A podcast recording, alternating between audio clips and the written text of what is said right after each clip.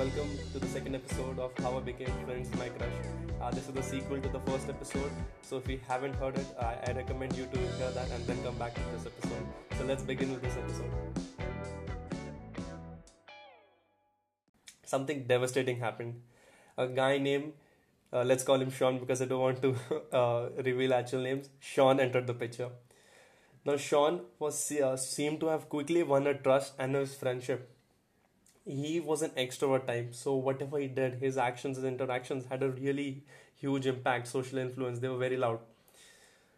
Unfortunately he had the same goal as me. He wanted ashley as badly as me so i knew deep down that there was going to be some competition between us he was very clingy which i did not like at all i can literally remember he following ashley around the school everywhere you know so i knew like this because he had benefit of the doubt as an uh, extrovert, so I couldn't do anything. He certainly wasn't making it easy for me to get Ashley. I keep I keep trying my best over and over again to keep my friendship, but I could slowly see it fading away.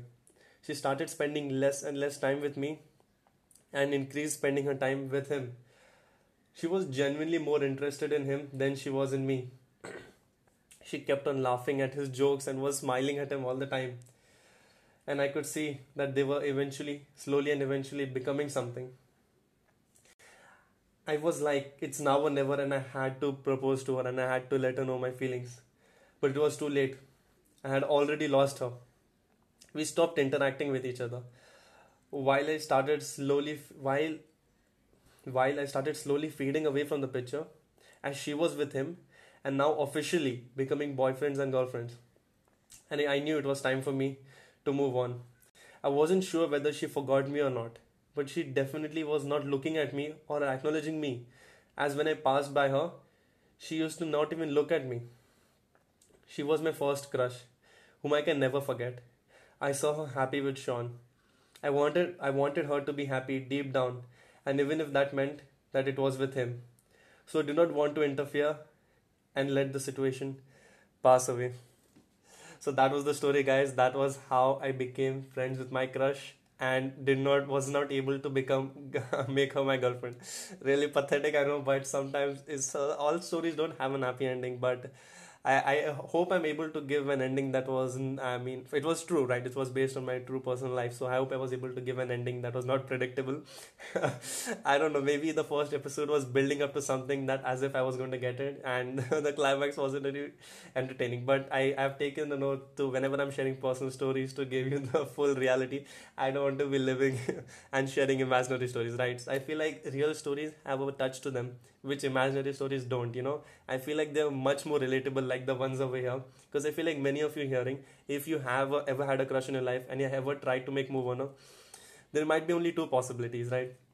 One, you might have either got her, like which I didn't, or you might have lost her, which I certainly did.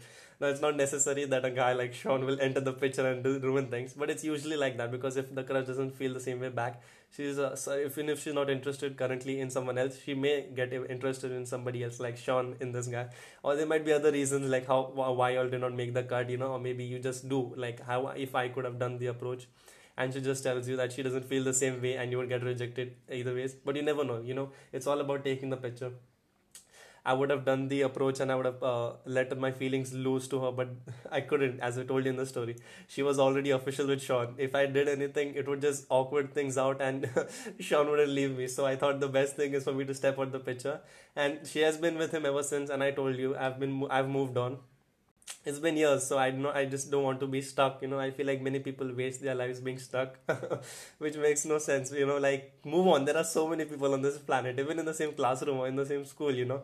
Even if you feel like there are not anyone who is who is your type you may eventually get promoted to another standard or you may find someone in your classes your school your building in the in the entire world. You just need to keep looking around you know. And even there are dating apps these days so you better not give me the excuse that you're falling short of people to look for right so I hope this was an entertaining episode. I'll be back with another episode, so make sure you follow me on Spotify.